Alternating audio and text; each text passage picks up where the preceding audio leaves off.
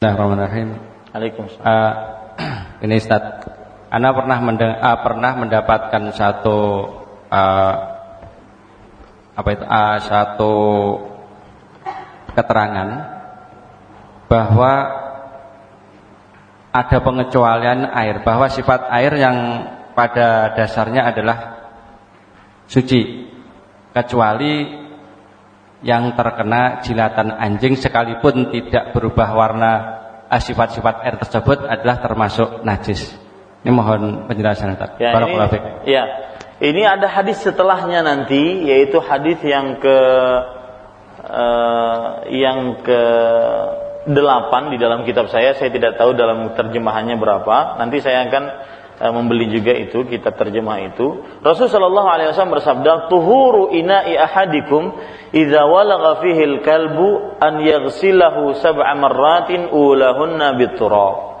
Kesucian bejana salah seorang dari kalian jika ada anjing yang menjilat atau mencicipi dari bejananya tersebut, hendaklah dia mensucikannya sebanyak tujuh kali. Salah satunya dengan tanah atau pasir.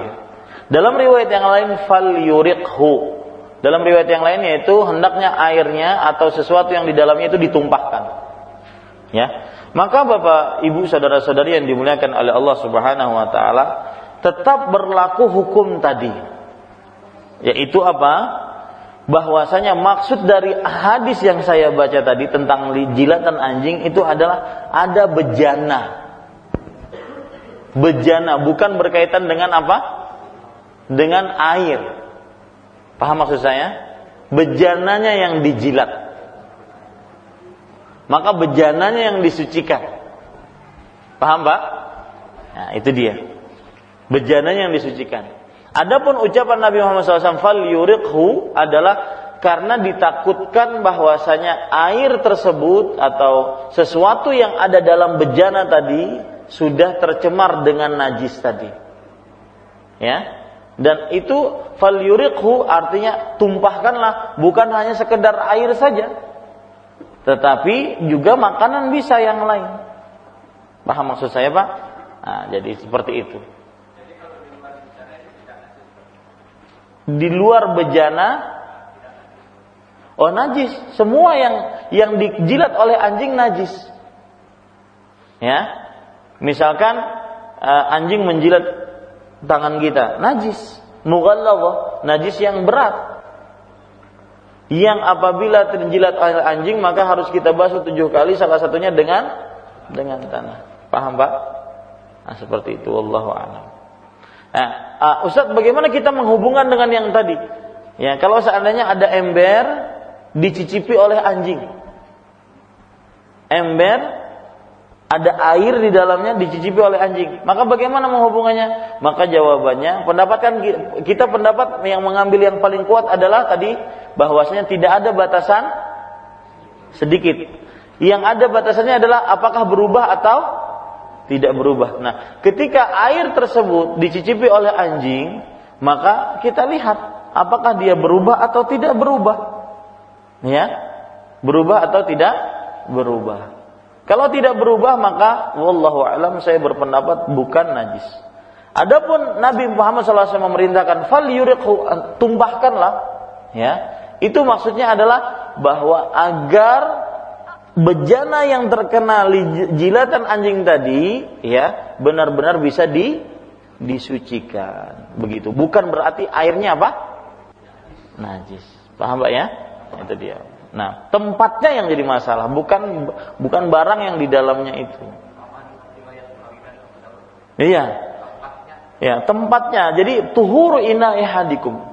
Tem, eh, kesucian bejana salah soal. Jadi tempat yang jadi permasalahan, bukan airnya. Paham ya? Nah, ada yang lain? Nah, pakai mic pak. Monggo.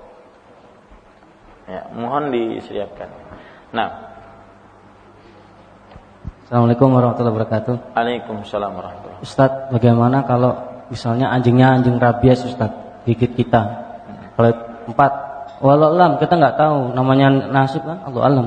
Hmm. Kita suatu jalan jalan terus digigit oleh anjing. Nah itu kayak apa Ustaz? Apalagi giginya tan tajam. masuk ke dalam tulang misalnya itu kayak Ya. mana Allah alam. Kayak apanya ini apa pertanyaannya? Maksudnya kayak apanya ini apakah kita uh, Najisnya hukumnya loh Ustaz. Bagaimana cara mem- membersihkannya? Kalau Sama. misalnya eh, kalau misalnya masuk tulang Ustaz, Ya, sama Allah. dengan seperti yang disebut ditahukan oleh Rasul sallallahu alaihi wasallam. Kalau seandainya kita ya digigit oleh anjing, otomatis itu kan kena air liur anjing. Pertama kali yang kita bersihkan adalah eh, pertama kali yang kita kerjakan adalah yang dicontohkan oleh Rasul sallallahu alaihi wasallam, yaitu membasuhnya sebanyak berapa?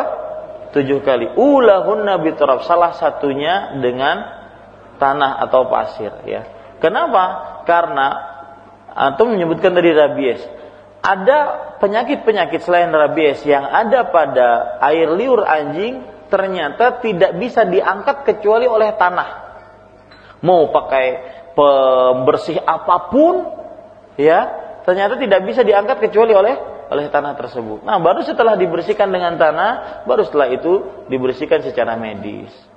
Ya, wallahu a'lam. Nah. Yang lain? Ya, Ustaz, apa? Begini Ustaz, eh, apakah sifat air itu memang seharusnya suci? Karena sekarang ini katanya dari segi medis ya, itu ketika orang membasuh alat-alat medis tidak hanya dengan air, katanya harus dengan alkohol atau air yang dipanaskan. Apakah begitu juga dengan tangan kita yang habis terkena kotoran gitu? Apakah memang seharusnya kita, kalau kita memakai hukum asal yang membersihkan itu ya harus air? Terima kasih Ustaz. Ya. Ya, mi bedakan antara air bersih dengan air suci. Ya. Ada air bersih yang mana di situ kita bisa membersihkan dengannya eh, luka-luka, yaitu dengan ditambahi pembersih. Misalkan dengan alkohol, dengan produk-produk yang eh, untuk membersihkan air. Ya, jadi air itu benar-benar steril. Nah, tidak semua air yang steril itu suci. Nah, gitu loh. Suci di sini adalah air yang bisa digunakan untuk berwudu, untuk bersuci dan mensucikan kita. Akhirnya mengangkat hadas dari kita, hadas kecil dan hadas besar. Bisa dipahami ya? ya. Jadi beda antara air ini steril untuk e, misalkan kita ingin membasuh, e, ingin memegang anak kecil kita, kita harus membersihkan, mensterilkan e, tangan kita dengan air yang steril. Baik itu air dicampur pem- pembersih-pembersih seperti mohon maaf detol dan lainnya misalkan, nah, itu berarti suci, eh apa? e, steril, tapi bukan berarti kita suci.